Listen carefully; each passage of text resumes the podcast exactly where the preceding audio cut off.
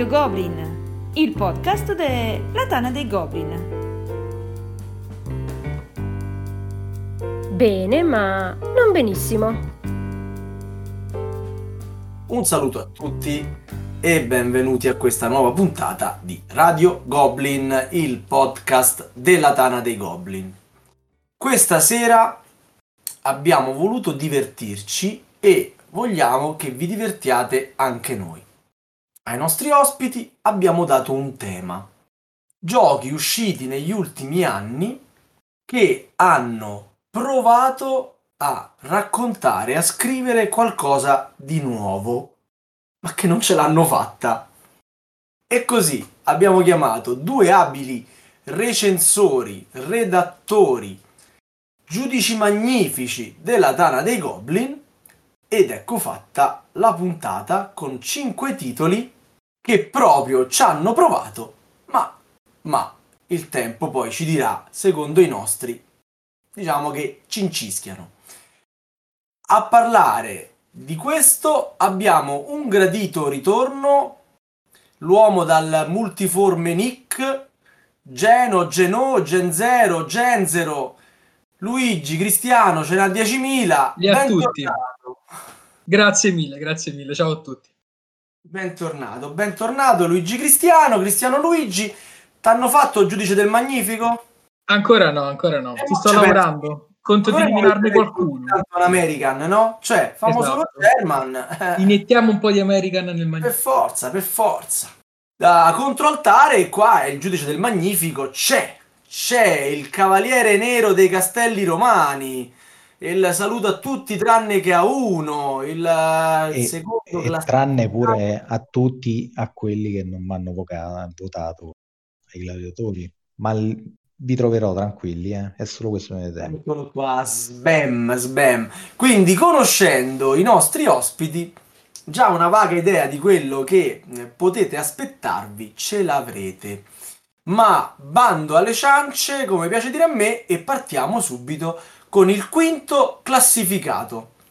Giano, tu vuoi dire già qualcosa a tua discolpa per gli editori che sentiranno nominare i loro giochi? E a mia discolpa potrei dire che sono stati non selezionati volutamente, ma sono partito direttamente dai giochi. Quindi, se qualche casa editrice avrà più di un gioco suo, sceglieteli meglio. Che vi devo dire? Eh, non è che li hai scelti partendo dall'editore, sono proprio esatto, esatto. che hanno dei problemi. No, no.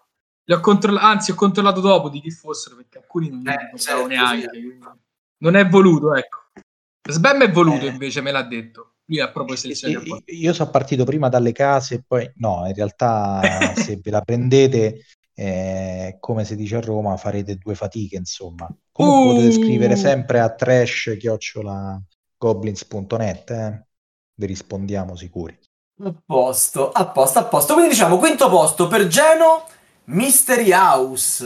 Ebbene sì, ebbene sì, ebbene sì. E quinto posto, Super. quindi insomma parliamo di un bene ma non benissimo, ma non è così radicale, diciamo, come cosa è ancora un quinto posto. Mm. C'è anche la mia recensione in Tana a dimostrare insomma come la penso, soprattutto nel voto che no, non arriva alla sufficienza per quanto mi riguarda.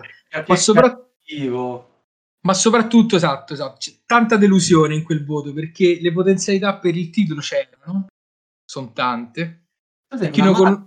dell'escape room, dei giochi esatto. ad enigmi, quindi questo diciamo ti solleticavano un po' quel palato. Esatto, però, esatto. Però aspetta, parliamo con ordine, no? Questo gioco dov'è che prova a essere originale? Allora, la sua meccanica più particolare è fondamentalmente il fatto che va a creare un escape room in tre dimensioni direttamente sul tavolo di gioco. Quindi praticamente la scatola base contiene la struttura di una casa, e le escape room singole, i box piccolini, contengono eh, le carte che rappresentano vari indizi che si possono trovare in giro per, per la casa e poi soprattutto le tile che vanno a formare poi la casa vera e propria che andranno inserite in verticale nella struttura base. Quindi fondamentalmente armati di cazzuola a inizio partita, nella fase di setup, si vanno a posizionare queste tile. Un esercizio di stile del disegnatore pazzesco cioè, sì. ha creato un escape room virtualmente cioè, tangibile. Sì, sì, sì, sì, infatti l'idea è molto carina, la problematica è più il lato della realizzazione, nel senso che ha dei problemi di ergonomia il gioco non da poco. Partendo dalle cose più stupide, diciamo che allora innanzitutto bisogna trovare un modo per sopraelevare la scatola perché se fondamentalmente tu per guardare all'interno della casa devi spiare dalle finestre che stanno sul bordo esterno della scatola. Okay. Quindi per riuscire a vederle in modo comodo devi mettere la scatola più in alto, altrimenti passi il resto della serata piegato in avanti e ti riscrivi come vuol dire che non c'hai scatole a casa tua. Esatto, è quello infatti uno dei problemi minori. Uno dei problemi ma, maggiori è la, la l'originalità era quella che nel, mentre giochi fai anche gli squat e ti alleni con Esatto, ti abbassi e alleni anche la vista, perché l'altra problematica è che quando vai a vedere le stanze che stanno più in fondo nella casa, ti servono 10 decimi di vista oppure degli occhiali con, con le lenti rinforzate perché è veramente tosto riuscire a vedere alcuni dettagli perché poi il gioco si basa molto sul trovare il dettaglio in punto della carta, della tile, eccetera, eccetera. Quindi devi anche stare attento a guardare tutto. E qui c'è l'ulteriore problema di realizzazione. Hanno fatto le tile stampate con, una, con un print troppo riflettente. Quindi quando vai a prendere la torcia per vedere all'interno della casa perché non è illuminata bene, o vai a prendere le torcette che ha venduto la cranio a parte perché il gioco è edito cranio, il risultato è che se tu le punti sulla porta che vuoi guardare, sul muro che vuoi guardare, si riflette e non vedi nulla. Quindi devi spostare la luce per fare in modo che la luce ti sbatta sul muro vicino e vada a colpire poi la parte che vuoi illuminare. Quindi questo... Spiegami una cosa, no? Io non posso tirare fuori sta tile e guardarla bene. No, no, no, no non è proprio previsto. l'esperienza Anzi, di gioco. Esatto, sì. Anzi, il gioco dice che è una di quelle cose che io odio nelle fasi di setup dei titoli. Inserite le tile come viene mostrato nella fase di setup, però fate attenzione a non guardarle, perché tu quando la vai a inserire non puoi guardare né un lato né l'altro quindi li devi inserire ma senza guardare, una sorta di imbarazzo tuo mentre provi a inserirli senza guardare. È probabile che nella nuova edizione ci mettano i bozzettini tipo braille, almeno non le devi guardare. le Io pensavo addirittura sarebbe stato utile magari una bustina, inserivi la bustina e poi sfilavi la bustina e la RAL non l'avevi vista. Però vabbè, poi alla fine immagino pure non fosse neanche facile, per me uno di quei casi in cui ha un'idea carinissima sono dovuti poi andare a sbattere contro una realizzazione non proprio facile. Il nostro problema di ergonomia, gli enigmi ci sono. Cioè, sono gli enigmi sono belli, sono fatti bene, quella, quella, parte lì più pura, diciamo, da escape room è realizzata molto bene. L'unica parte forse un pochettino che scrittela comunque è mm, quella in cui praticamente viene richiesto di fare qualcosa e tu devi indicare sull'app con quale oggetto di quelli disponibili che hai vorresti farlo. Quindi, senza fare spoiler, se devi distruggere un oggetto di vetro, tu in mano tra gli oggetti nell'inventario hai un bastone di legno, tu puoi pensare uso il bastone di legno, lo inserisci sull'app, l'app ti risponde sbagliato, hai perso X secondi. Ma perché ho sbagliato? Perché l'app pretende, il gioco pretende che tu rompi quel pezzettino di vetro con un martello. Ah. Quindi, a parte queste scivolatine così da poco conto, no, il gioco a livello di enigma è molto divertente comunque ed è molto carino. Infatti, è un bene ma non benissimo da quinto posto, nel senso che comunque è un peccato che non si è riuscito più di tanto a realizzare quali erano le sue intenzioni. Ecco. Ma l'idea c'era, le espansioni ci sono, sono uscite un po' di, di escape room, quindi comunque purtroppo un, un escape room decisamente insolita. Correggimi se sbaglio, ha vinto anche un premio, mi ricordo male. Sì, sì, sì, sì, un Toy Award eh, di quelli lì, però non, è un più un Toy Award che un gioco specifico Vabbè, sui giochi fiera, a, fiera però... no, a Fiera di Norimberga mi pare stato mega acclamato. Ecco. Sì, ovviamente Comunque, sì. se Antonio Tinto vuole dire qualcosa, Antonio, scrivimi pure in privato, ti do l'indirizzo di Luigi. no, ma io con Antonio mi ci sono anche sentito, abbiamo anche parlato. Eh. Via PM ci siamo sentiti, sì, sulla Dana mi ha scritto ha chiesto alcune spiegazioni dopo la recensione. della tua recensione. Beh. Non propriamente, eh. però diciamo, abbiamo, abbiamo, dialogato e discusso, ma in modo tranquillo e rispettoso. Eh. No, uno vuole che discute con un nostro recensore. Abbiamo un giudice del Magnifico che ci porta al quinto posto uno dei magnificabili. Ma Sbam, stai dicendo che non fai bene il tuo lavoro? No, non lo fa bene Ken Parker, perché in quell'anno io non c'ero nella giuria e colui che avete fatto vincere come gladiatore, ecco che va mollato. No, mo, a parte gli scherzi. Quindi, che si sappia pubblicamente, quindi insomma, non, non, non parlare al plurale, per favore. No, poi per dimostrare insomma che siamo integerrimi, cioè diamo a Cesare quel che è di Cesare. Allora, Noria del 2017 di Uh. Sofia Wagner, che ci tira fuori questo originalissimo gioco da 2 a 4 giocatori, dove la meccanica principale è questo wheel building, cioè dovremmo costruire mh, e rendere via via più efficiente una ruota che sarà nostra, il nostro selettore di azioni, quindi migliorarla con via via azioni più efficienti che ci dovranno permettere di agire in questo fantasmagorico eh, mondo steampunk per... Ma no, raga, c'è un azionario astrattissimo, eh, vi dirò di più, praticamente eh, l'ambientazione steampunk è così posticcia che non si vedeva dai tempi di Spirium, cioè Spirium in confronto eh, ci stava azzeccatissima quella, quell'ambientazione. Qui la meccanica è molto interessante, è veramente intrigante riuscire a ottimizzare gli incastri giusti di queste rotelle e far sì che ogni scatto stia funzionando alla nostra combo. Però poi è, è diciamo tutta finalizzata a creare questo, a, a far salire su delle track certi valori e, e fine. Cioè, quindi tolto la meraviglia del, del, meccanismo principale, poi rimane ben poco. È come se mi immagino Sofia Wagner gli è venuta sta brillante idea, sta rotella, ah che figata, che figata, ha passato una settimana a festeggiare questa scoperta e poi si è scordato il resto del gioco, ha detto vabbè, mettiamoci, sì, ste track e via, su, pubblicate.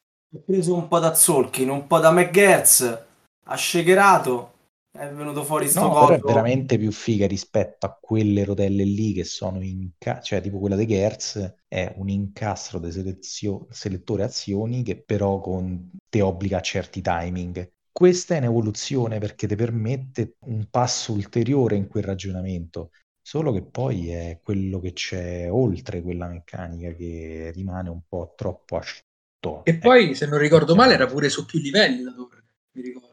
Sì, È, Su- è quella tre la livelli. figa, era, Eh sì, era quella la, la bellezza. Poi è stata ripresa, ad esempio, che ne so, da, da chiacchiera con Barbara Invasion, no? Eh, Sì, sì, sì, sì, sì, sì. Quindi c'è, di suo c'è, però è, è il, contorno che era un po' povero, ripeto, un bell'azionario, astrattissimo, però un po' povero, ecco, tutto, tutto Sì, eh, no, no, me lo ricordo anch'io così. Mm. Poi, Quindi, per fortuna, dai, il eh. gioco è invecchiato bene. So, il prezzo No, visto no, che no, su no, no, internet ma- eh, 120-130 euro, insomma. Ma Sì, sì, in eh. rubli, in rubli In rubli, esatto. espresso in rupie pure. saranno, anni che non sento parlare di questo gioco, cioè Sven me l'ha proprio risuscitato. Eh, vedi, dai È meandri. stato facilmente dimenticato, purtroppo, purtroppo. Però è valido, meccanicamente assolutamente valido. Però mannaggia a Sofia, guarda, mannaggia a lei. Vabbè, magari la riprenderà e la implementerà. Ma passiamo al quarto posto e torniamo a Geno. Ce l'ha con la cranio, io Geno ti caccio via, non ti invito più. Sembra proprio di sì, è vero, è vero. Perché a te non è piaciuto U-Bot, ok, A è un cooperativo, quindi Adesso con una porta aperta. Però, cioè, poi noi- e poi ce l'hai col 3D. Cioè, spiegami sta roba, ma non eri E America? ancora peggio, ancora peggio, c'è l'oco un gioco che ha un'applicazione. Qui adesso crollano proprio le fondamenta del mondo. Ci parlerai di X-Wing anche questa sera, vero? XCOM, prego. XCOM, e qui la regia mi metterà la sigletta di XCOM. ma però- no, vabbè. E, no, beh, più che altro la Granio può giri del fatto che ha il quinto e quarto posto, ma non gli altri, ecco, quindi è entrata, ma è entrata negli ultimi posti che da un lato sono i migliori sotto questo aspetto, quindi No, U-Bot, U-Bot per me la, de- la delusione è stata bella forte, nel senso che mi ricordo addirittura tutta la fase di studio del gioco quando ancora stava arrivando il Kickstarter in giro. Ovviamente io mi fomentai terribilmente per eh, il fatto che c'erano i ruoli asimmetrici, un cooperativo, ruoli asimmetrici, che sono degli elementi che a me fanno impazzire. Anche l'aspetto del- dell'ambientazione, il sottomarino, caccia ottobre rosso, insomma, abbastanza molto interessante. abbastanza. Mi ricordo anche la corsa al Modena Play, pace all'anima sua, speriamo che torni presto, e con in mano lo scatolone perché lo, eh, lo vendeva la cranio lì direttamente e tutta la Play a girare con in mano eh, lo scatolone di U-Bot che è bello grosso, bello enorme. Eh sì. Però la problematica più grossa di quel gioco che comunque è divertente, alcuni ruoli, forse la problematica di uno sbilanciamento di interesse nei ruoli, nel senso che ci sono alcuni, un paio di ruoli, come ad esempio l'ufficiale di rotta e il primo ufficiale che è quello che è in mano all'applicazione, che probabilmente fanno il 70% del gioco. C'è il capomacchina che dorme per tutto il tempo, tranne quando praticamente si distrugge qualche cosa, si spacca un motore o c'è un malfunzionamento e c'è il capitano che o lo si dà in mano al classico alpha player, quindi sta tutto il tempo a comandare in giro, oppure se non ha quel polso e quel carattere, tenderà comunque a chiedere che facciamo e in quel caso, visto che il 90% del suo ruolo è decidere cosa devono fare gli altri, finirà per non fare niente per tutta la partita. e la sua problematica più grossa poi non è neanche questa, ma è il fatto che quando qualcuno afferma che in fase di design di un gioco, di un videogioco, quello che è, bisogna saper tagliare le parti che lo renderebbero eccessivamente simulativo, a me viene in mente soltanto di pensare una cosa come, ah, quindi non fanno come U-Bot? Perché il problema più grosso degli U-Bot è che è troppo simulativo. Poi per carità, adesso gli amanti dei sottomarini, di quella fase lì, Eccolo. Mi terranno, esatto, mi terranno le coltellate. Però secondo me nel gruppo dei giochi da tavolo, dei giocatori da tavolo, quanti ce ne sono? Quindi io penso che sparando nel mucchio, la maggior parte sarà rimasta sconvolta da quanto è simulativo questo titolo perché secondo me è troppo simulativo. Poi mi ricordo anche il modo più sbagliato possibile, nel senso che ad esempio l'applicazione è troppo invadente. Poi detto da me fa ridere, che apprezzo il digitale e le applicazioni nei giochi da tavolo, ma in quel gioco veramente è troppo, troppo invadente. Io mi ricordo la prima volta che abbiamo visto che c'era un aereo che stava sorvolando la zona in cui eravamo immersi col sottomarino, siamo riemersi, il primo ufficiale ha preso in mano un'applicazione per sparare con l'automatica che sta sopra, e praticamente tutta questa fase in cui lui sparava con l'automatica era di base lui che utilizzava il giroscopio del telefono, girandosi e spostandosi per sparare all'aereo, e noi tre che gli facevamo? L'hai colpito? L'hai colpito? Come sta andando? Vedi? Lo trovi? È una cosa che trovo aberrante per un gioco da tavola. Infatti tutta la parte divertente, come dice giustamente Sava, che era il 3D, la parte un poco più particolare, fondamentalmente era soltanto uno spaccato del gioco una foto, una fotografia di com'era la situazione al tavolo, ma in realtà ognuno aveva le sue cose da fare per i fatti suoi, con un 70% di attenzione sull'applicazione che vedeva solo uno. E questa cosa... È tipo XCOM. Eh, in XCOM è diverso, Eh. non aspettavo questa cosa. C'è una sola persona che guarda l'applicazione, questo è vero, però quella persona ha anche tante altre cose che può fare e soprattutto gli altri sono impegnatissimi nel frattempo. Non c'è mai il momento in cui gli altri guardano quello con l'applicazione e gli dicono e quindi come sta andando? Tutto bene? Non c'è proprio neanche il tempo di pensarlo questo XCOM. Che poi, a parte che le cose XCOM vanno sempre male. Insomma, stai dicendo a un gioco di simulazione che è troppo simulativo. A parer mio è troppo simulativo e troppo, fa troppo Sei poco credibile, sei poco credibile. dai. Anche questo è guarda. vero, anche questo è detto da me, ma soprattutto perché lo dico io, dovrebbe far riflettere. Eh, Io ho un pallino per i sommergibili, quindi ho Eh, tutta la tetralogia dei sommergibili de- della GMT. Ero un malato di Silent Hunter per PC, Mamma mia, sei tanto però rimpiango le partite, le ore e ore in silenzio a n mila metri sotto il livello dell'acqua a Silent Hunter rispetto a U-Boat. Eh, infatti, Quindi eh, Sbam stai dando l'avvallo a Geno, gli stai dando la tua paccotta sulle quindi spalle. l'hai provato anche tu, Sbam, insomma. Eh, provato, eh, no? sì, Eh. perché c'era, cioè, ripeto, c'ho tutti quelli della GMT, dei Quindi capirai, eh. sto aspettando Wolfpack, quando ho visto quello ho detto capirai che è una, una giappa nigga fig- figatissima proprio così, e niente. Si è sgonfiato purtroppo terribilmente. Vabbè, vabbè, mi non ricordo. sconfinare nei giochi di Geno, parliamo dei tuoi di giochi. Tu porti un gioco di maggioranze e poteri speciali, se proprio vogliamo descriverlo così, e ce lo porti come gioco originale, il padrino. Dov'è che il No, padrino... eh, no, in realtà per niente, era proprio, era semplicemente per eh, sfogarmi, cioè c'avevo questo sasso nella scarpa. Sfrutti Radio Goblin così come pulpito. Sì, sì, sì, sì, sì, sì, sì, sì, sì. Beh, ho una piccola pausa su, qua, su cinque posizioni, almeno fammi togliere sto, sto dente. Beh, se vai a vedere, l'originalità c'è per la Camon, perché partiamo da Il Padrino eh, del 2017 del buon, cioè del ormai morto Eric Lang, Eh, Come? Non dire queste cose. Non, dire queste cose. benissimo. Non parlare Sì. male di Eric. Mm. Ma dopo... E poi ma mi dopo- vede a Lucca e mi dice: Ma Marco che mi ha detto che sono morto. Ma io, no, e gli io devo dire: giuro, Ma no, Eric, stai io tranquillo. giuro, sapevo che dopo l'espansione di Caos nel vecchio mondo, Corello ci ha avuto... No, no. Ha fatto Ah, vabbè, XCOM no, no, dopo no. l'espansione di Chaos. Ah, ritorna eh, infatti, vedi che, è mo- vedi che è morto. Ha Comunque, fatto Bloodborne. Dillo, di a Marco Axarot che Bloodborne è un brutto gioco. ma, ma io lo dico, ma a vederlo di persona, io lo dirò la prima cosa che farò, guarda. Allora, l'originalità per Casa Camon è tirar fuori un gioco su licenza senza passare da Kickstarter, che per eh, la loro linea editoriale, diciamo, è stata un'innovazione incredibile. Abbiamo questo favoloso, almeno sulla carta, gioco di maggioranze alla Lang, quindi con, con i twist interessanti. Ciao Camillo.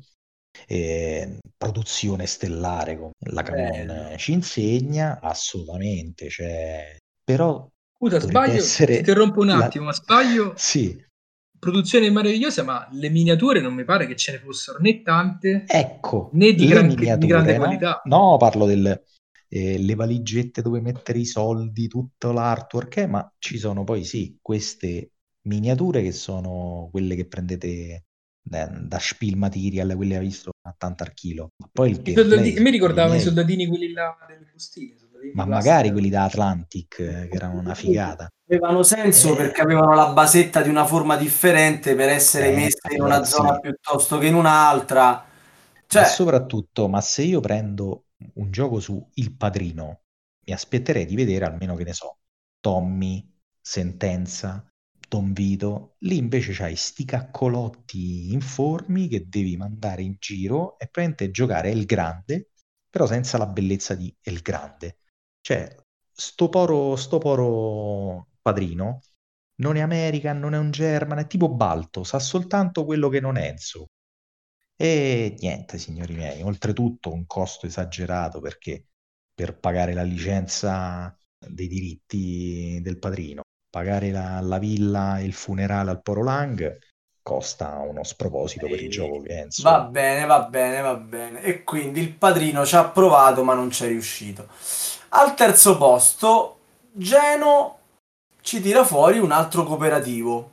Geno, te c'hai qualche cosa che non va coi tuoi gusti, stai cambiando, stai evolvendo. Una leggera deriva ultimamente un po' più German, però no, i cooperativi continuano ad essere i miei preferiti.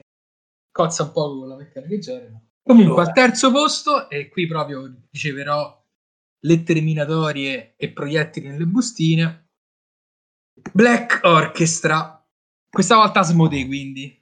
Lasciamo Ecco stare Qualcuno, doveva pur dire, insomma. eh. Eh, esatto. Allora, un gioco idolatrato un pochettino da, a parer mio, persone che forse, ma è anche giusto così, hanno giocato a pochi cooperativi in vita loro. Nel senso che ho sentito dire su Black Orchestra difficilissimo, complicatissimo. Mi è piaciuto anche Eh. al nostro capo redattore. Ma è un gioco bello, ci sta al terzo posto anche perché ci ha provato molto ma delude, ma due grosse problematiche enormi che sono, uno, la prima, la più grande di tutte quante praticamente tra le due che ci stanno, è la longevità. La longevità del titolo è veramente qualcosa di terrificante. Cioè Black Orchestra parte dall'idea bellissima di andare a ammazzare nazisti perché alla fine lo sappiamo, nei giochi da tavolo c'hai gli zombie, gli alieni o i nazisti, sono i tre preferiti da prendere a Oppure ammazzare Cthulhu, scusami, eh. pure Cthulhu, vero? Sono i tre Ah. preferiti, diciamo, quattro preferiti con Cthulhu, quelli grandi antichi e roba varia. Qui abbiamo addirittura il gran visir dei nazisti, direttamente il Führer, da poter ammazzare e cambiare la storia. E mi ritrovo un gioco che, per cercare di essere più possibile attinente alla realtà storica, fondamentalmente mi ripropone la stessa identica partita tutte le volte che ci gioco. Invece che giocare proprio su questa meccanica del cambi la storia, puoi cambiare la storia, addirittura su BGG ci sono persone che hanno calcolato quante vite umane puoi salvare rispetto a quando riesci a uccidere Hitler. Che è una cosa carina, insomma, una cosa divertente da inserire all'interno del gioco. Invece tu ogni partita quando giochi, ogni attentato che fai, invece di modificarti magari il gioco la prossima volta, modificare il resto del gioco, continui a seguire gli stessi eventi storici tutte le altre partite. Il Terzo Reich comunque passa lo stesso flusso di crescita di potere e diminuzione di potere. E in più, nonostante tutto questo, hai lo stesso, l'altra problematica grossa che è quello del peso dell'alea.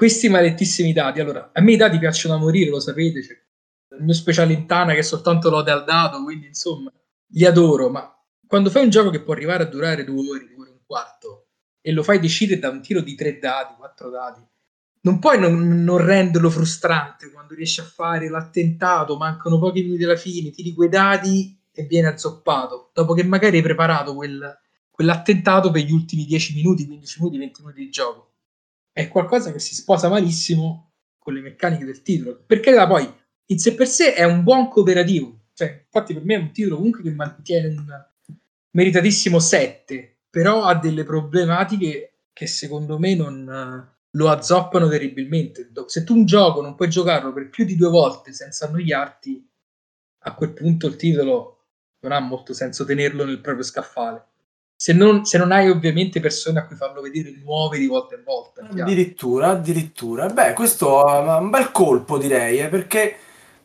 per quelli come me che i cooperativi ci guardano un attimo con un occhio, diciamo, critico, come a dire, dai, fammene provare uno ogni tanto per parlarne male a ragione, no? e questo qui era un po' entrato nella mia... Nella mia Io non te lo consiglierei. Se qualcuno te lo può prestare per fartelo provare, magari ti fai un giro tu è già difficile che giochi un cooperativo, non, fa, non giocarti eh, questo se devi magari, scegliere un cooperativo. Magari vuoi giocarne uno, uno bello.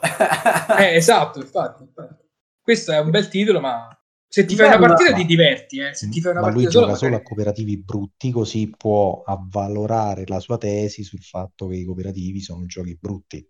Vero. Infatti gli, propongo, gli ho proposto per, per anni e anni XCOM e ancora non ci ha potuto giocare. Papam. Ecco, Altra volta la sigla dalla regia. Poco che, che, quando vieni c'è sempre qualche gioco nuovo da provare e, quindi... e non ci giochiamo mai. Ecco. Eh, va, vabbè, vabbè. Dicevo, Sbam, invece tu al terzo posto ci hai messo un giocone. C'è. Sì, il gioco sul Stava svenendo. è veramente un fottio di, di, soldi e nonché il più, gra- il più grande successo editoriale della storia della Fantasy Flight. Star Wars X-Wing, prima edizione nel buon 2012 un signore che eh, zitto zitto cacchio cacchio ha sfornato un po' di capolavori del calibro di le espansioni di Cosmic Encounter l'espansione Ratto Cornuto e Blood Bowl Team Manager, cioè mica il primo scemo del villaggio, Jason Little. Sto bravo uomo che ha deciso di fare, di prendere in prestito amico amico, il sistema di, di Wings of Glory del povero Angiolino e costruirci un gioco di eh, un dogfight spaziale a tema Star Wars. Il bello è che hanno iniziato a mettere abilità particolari, eh, squadron building e quant'altro, solo che eh, naturalmente la Fantasy Flight si sa campa di espansioni e aggiungi un'espansione, aggiungi una nuova meccanica, aggiungi una cosa Ecco lì che hai fatto i casini che fa un, un buon eh, autore di LCG quando non riesce a tenere eh, le redini nella sua creazione, a differenza di, di quelle faceva Garfield. Quindi e quello quindi che fa sempre la Fantasy Flight ogni volta. Esattamente. Il suo prodotto. e quindi arriva a un certo punto che svacca ed è costretta a fare un mega reboot facendoti ricomprare tutto quanto. Stessa sorta è successo a X-Wing, dove a un certo punto si è cominciato con una serie di nerf, rebuff, fuck, una cosa incredibile dove prima, per, ogni volta per stravolgere il meta, una volta hanno tirato fuori i bombardieri che non ci facevi nulla, dopodiché gli hanno fatto un boost allucinante ed erano sgravatissimi. Eh, il Phantom con le manovre elusive era imprendibile, allora l'hanno dovuto rinerfare, quindi era inutile prendere. Insomma, non ci hanno capito niente sostanzialmente. Fatto sta che adesso è uscita una seconda edizione che io però ho evitato bellamente di prendere, visto che se tanto mi dà tanto ci sarà un bel terzo reboot non in futuro breve. Appunto, tutti su Battestar Galactica. Quello, ecco, la trasposizione del sistema di Wings of Glory in Battlestar Galactica è una vera figata. Ce l'ho e il viaggio inerziale o spostamento inerziale. Le navi però sono molto belle, mi ricordo le navi. Eh sì. Sì, sono fi- sono fighissime, cioè, poi ecco là che c'è come a mettere il playmat, elementi scenici, disgraziatamente eh, giochi in formato Epic si chiama, dove praticamente fai gli mm-hmm. scenari tipo 5 contro 5 con le navi quelle giganti, cioè, sul tavolo è, è una Colpisce, figata. Ecco.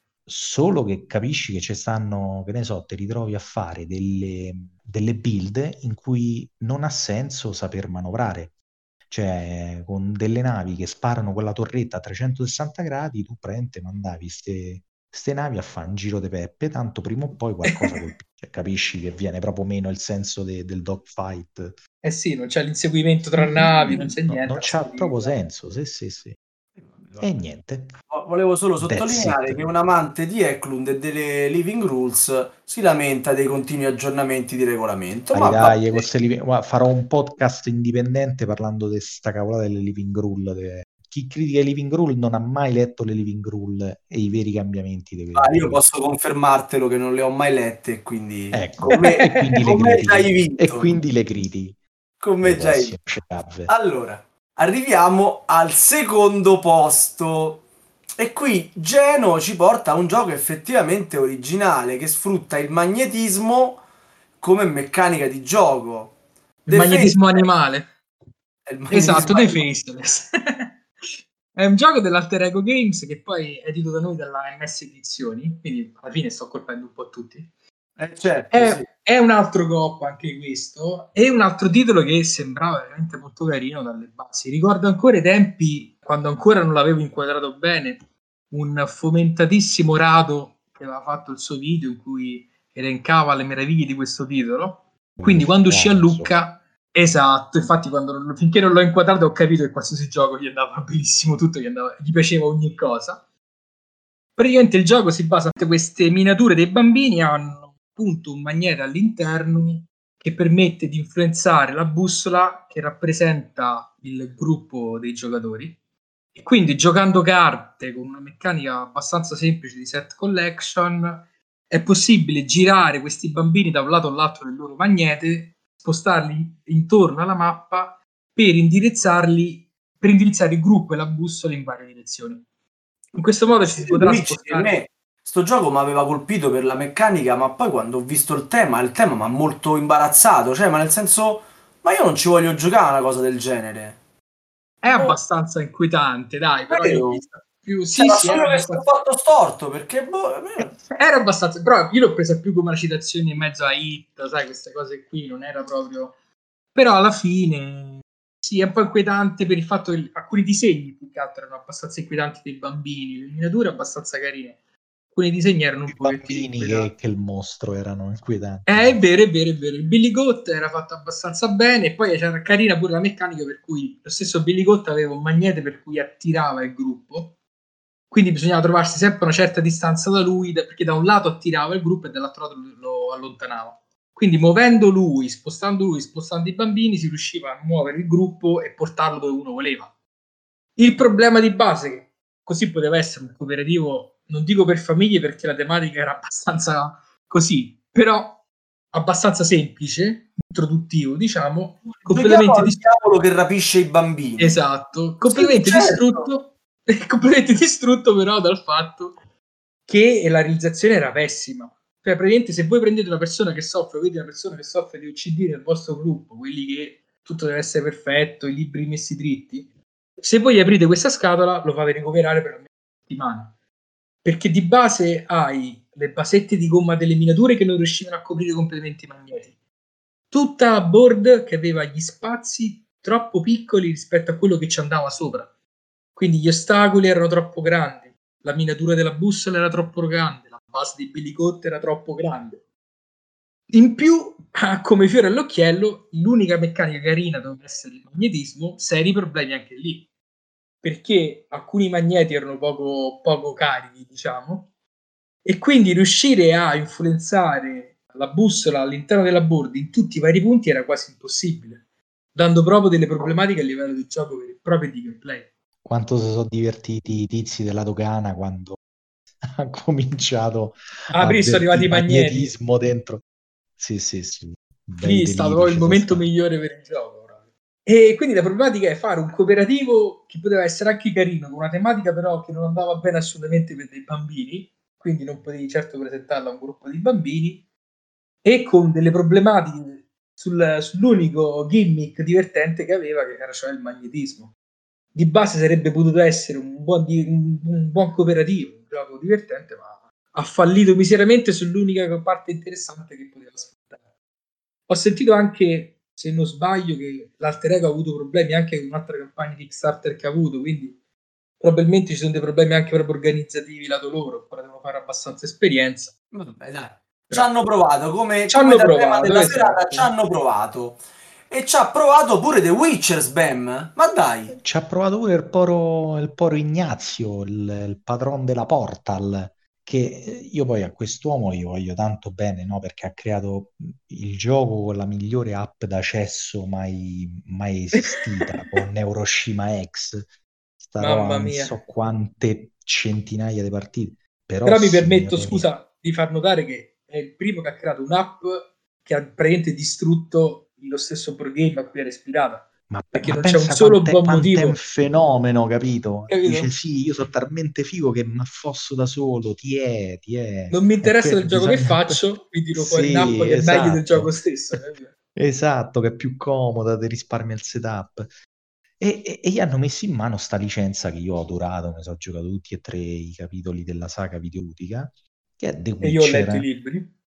questo mondo favoloso, sto fantasy gotico strepitoso, eh, dove noi dovremmo interpretare il Witcher Geralt di Rivia ad andare in giro, avere mirabolanti avventure, uccidere mostri, e invece poi ci ritroveremo a giocare a Rosenboz praticamente, perché andremo in giro impersonando, dicono loro, i personaggi principali della saga, ma andremo a fare delle commissioni, quindi staremo alla stregua del cappuccetto rosso che portano in delivery, tipo. Stone Age. Il, cappu- il cappuccio The Witcher lo mette, no? Ce l'ha Sì, sì, ogni tanto sì, non è rosso, non, Non è è rosso, rosso, però ci sta. eh, non è rosso, però, e signori miei, oltre a veramente un- un'aspettativa delusa alla grande, perché uno deve pensare gioca a un gioco incredibilmente ambientato, ma assolutamente non è. La meccanica è stile Eurogame, ma di un banale allucinante. Proprio vai dal punto A al punto B e raccogli cose per fare, diciamo, dei contratti, ma senza nessun twist, tranne la cosa delle sfighe. E più il poi che ci stanno dei personaggi che sono incredibilmente meno performanti rispetto, ecco, ad esempio, a un Geralt. E fa sì che la cosa è frustrante. In più, poi per finire il pacchetto, è pure un gioco che in quattro ti arriva alla bellezza di tre ore e passa di gioco. Cioè, quindi non solo il danno, ma pure la beffa e, il- e la farina di Zebedei che te fai a fine partita. Che poi Geralt Esatto. ovviamente è anche il PG che nessuno vuole proprio, cioè chi lo Perché- vuole? eh, capito, ma Mica chi ci lo si accoltella a inizio partita per prendere. Ma, ma infatti il gioco finisce con eh, l'utilizzo dei schwazzi all'inizio per vedere chi prende Geralt e fine, poi si rimette tutto nella scatola a posto e si gioca a Eh, Cosmo. ci sta, ci sta. Va bene, va bene, va bene. Allora, abbiamo eh, fatto quattro titoli e siamo arrivati in cima alla classifica di Geno e di Sbam dei giochi usciti negli ultimi anni che ci hanno provato ma non ce l'hanno fatta. Tocca a Geno raccontarci il suo numero uno. Vi ricordo che Geno se l'è presa in ordine con Mystery House, U-Bot, Black Orchestra, The Faceless e al primo posto di questi fallimenti, diciamo così, un po' a mezza bocca c'è Dark Souls. e vabbè. Eh, sì. Oh. Sparo facile, facile, facile, dai, qui questa era facile abbastanza. Gioco, io non ho apprezzato, non gioco quasi mai, non ho mai giocato i Souls, quindi li conosco bene perché apprezzo i giochi fatti bene comunque, i videogiochi fatti bene, però non, hanno delle meccaniche che non gradisco. Però mi sono informato su loro, apprezzo tutte le idee, quindi il gioco lo attendevo parecchio.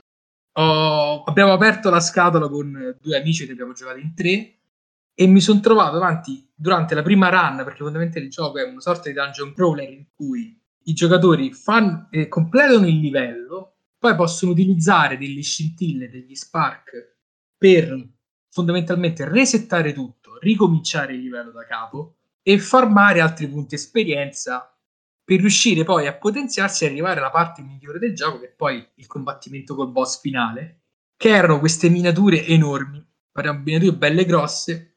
Il problema era però fondamentalmente che finita la prima run, tutti fomentati, abbiamo quei pochi, pochissimi punti esperienza, le anime raccolte per poterci potenziare i personaggi e ci accorgiamo che la meccanica di base prevedeva fondamentalmente di pescare le carte, gli equipaggiamenti che si potevano sbloccare da un mazzo enorme con all'interno equipaggiamenti casuali. Il risultato era che tu avevi fatto 30-40 minuti di partita facendo prima, il primo giro del livello, avevi raccolto un po' di esperienza, usavi lo spark, pescavi una carta, magari ti eri fatto un cavaliere e pescavi un incantesimo che non potevi minimamente equipaggiare.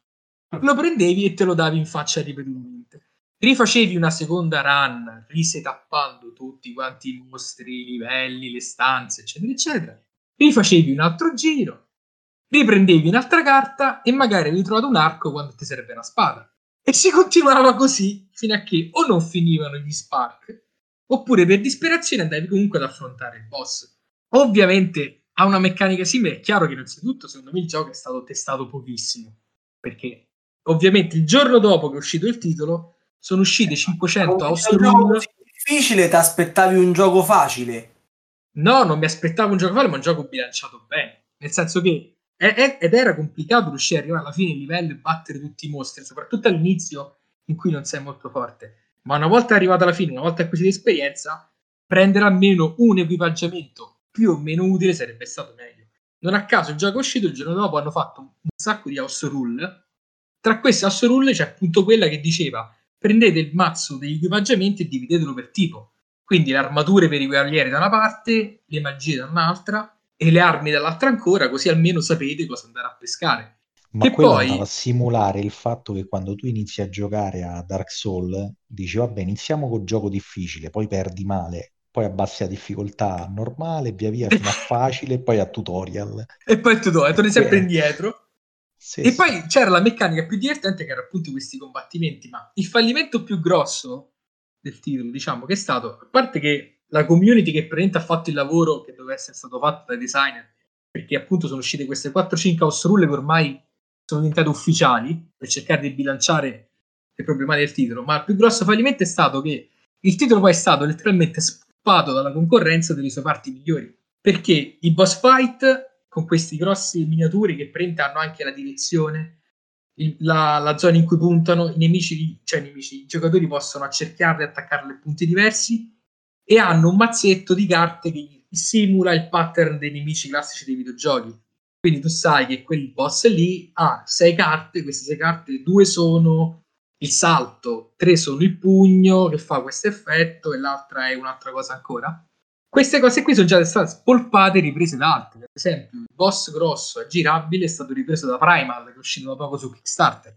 Prima ancora è stato ripreso da Ios 3 Spas, quello che è uscito il Kickstarter con miniature titaniche che dovrebbe uscire. In più, poi è arrivato Lang, il defunto Lang, che ha preso altre meccaniche ancora, ancora e le ha messe in Bloodborne, che ovviamente è un altro Souls. Un altro Ma Souls. quando dici preso intendi copiato. Praticamente sì, in un certo senso sì. Ovviamente ti prendi la responsabilità di quello che stai dicendo. Vabbè, ma mi sembra palese, dai, in certi casi diciamo Vabbè, ma, ma è morto, non gli può più fa causa. Su, questo è- e Lang ha ripreso per Bloodborne tutta quanta la meccanica di reset della board. L'ha gestita due milioni di volte meglio e l'ha resa tutto il più elegante perché permette di resettarla in modo molto più chiaro e lo mantiene bilanciato per tutto il tempo il gioco. Però l'ha ripresa pienamente quella meccanica. Quindi non solo sono andati vicinissimi da fare un gioco molto divertente e simpatico, ma poteva essere veramente una grandissima esperienza di dungeon crawling, ma hanno perso di quel poco perché hanno avuto problemi di design, vale a sapere, non hanno testato abbastanza il titolo, che poi la concorrenza ne ha approfittato per cannibalizzare le idee migliori che aveva il titolo. Ma va bene, va bene. Ti prenderai le tue belle Eh sì, di, di lamentela. Intanto, intanto andiamo a rileggere la classifica di Sbam. Sbam ha messo al quinto posto Noria, poi ha messo il padrino, poi ha messo X-Wing per arrivare a The Witcher, mentre il numero uno di quelli che non ce l'hanno fatta, secondo Sbam, è Il gioco che non c'era, detto dai ludologi da tipografia. Warstone di Andrea Carvesio e Maurizio Favoni ai tempi Raislin in Tana. Tu mi stai Del criticando il grande Chiarvesio. Il grande irreprensibile Gervesio, non sapevo facesse anche Warstone. Qui bene, ma non benissimo, ma qui proprio faccio fatica a trovare il bene. Perché? A partire dal mitico esperimento della campagna di preordine con il Game Boost, ve lo ricordate il Game Boost? Mamma mia. si prenotava e più te fioccavano, praticamente il, il Kickstarter all'italiana, quasi sì, vicino a schema Ponzi, tra l'altro. poi. Poi, eh, che altro vogliamo dire? Ah, la mitica tovaglia da dimostrazione che aveva la grafica in 3D strafigherrima che proprio Wizard of the Coast e Blizzard togliete, ma poi ti ritrovi la tovaglia che nonna Pina usava la domenica a pranzo con le tagliatelle. Oltretutto te la dovevi stirare per evitare pieghe. È un gioco, un gioco di schicchere poi che È un gioco di polvere. schicchere dove poi non è così importante saper schiccherare. È questa la figata, perché poi c'erano delle zone di, di attivazione grosse come una piazza d'armi, quindi bene o male se tu schiccheravi su per giù, più c'erano delle abilità che ti permettevano di fare dei deploy eh, più tranquilli. E... Io comunque tornerei sulla tovaglia e inviterei tutti quelli che ci ascoltano a dare un'occhiata alla grafica di No, alla grande Eh. tovaglia che eh, è stata sviluppata con Paint, ma quello di Eh sì. Windows 3.11, cioè erano Sì, quattro sì. piazze. E poi non so- per un periodo c'era, era stato detto pure che ne sarebbe uscita una, una versione tipo una tovaglia 2.0, Sì, sì, sì, sì, una versione decente. Sì, una versione decente. Ci doveva stare, credo, pure un circuito torneistico, o sbaglio. No, no, dico perché a un certo punto ho cannato Sì, sì, sì, sì, sì, sì, mi pare di Ah, ricordarla ok, ok, In più mi sembra che dove, non è un progetto abbandonato, ma ci dovrebbe essere qualcosa all'orizzonte. Speriamo che siamo al tramonto, quindi che quell'orizzonte vada via via Come? lontano. Eh?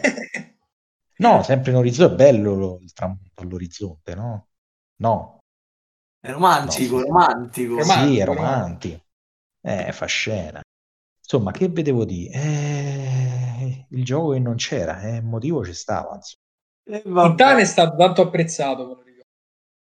Sì, In Tana ah, sì? c'era un piccolo zoccolo duro di amanti del titolo che soprattutto sul forum In, queste- in questi casi Radio Goblin prende le distanze dai suoi ospiti, che in quanto ospiti eh, eh, l'abbiamo- eh, sono gli unici che hanno accettato e quindi Sì, infatti Qualcuno doveva persone. A competenti ce lo eh, e chiedesse, purtroppo daremo non anche- so potuto venire. i relativi indirizzi.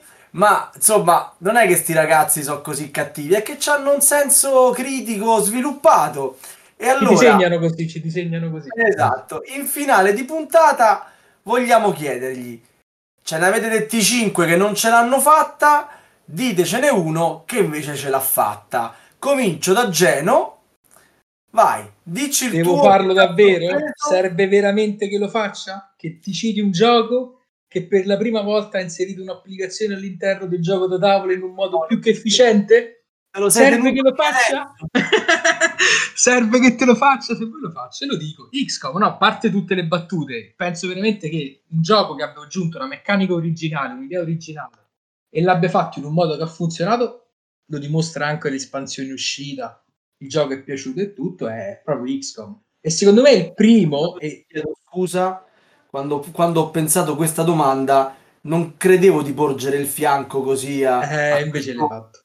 A questo maledetto Ma Geno. pure te, no, ma pure te, ma porca Era palese. miseria, cioè, è come se Anzi, ti chiedono tutti- a te un, un gioco sui ruoli nascosti, ma che ma serve E perché Battlestar Galactica? Esatto. Sbam, almeno tu, almeno tu.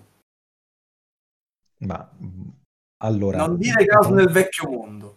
no, non voglio dire caos nel vecchio mondo. Anche perché Espansione con il voglio- ratto. È fuori range, diciamo, dei giochi, giochi degli ultimi anni, giochi nuovi.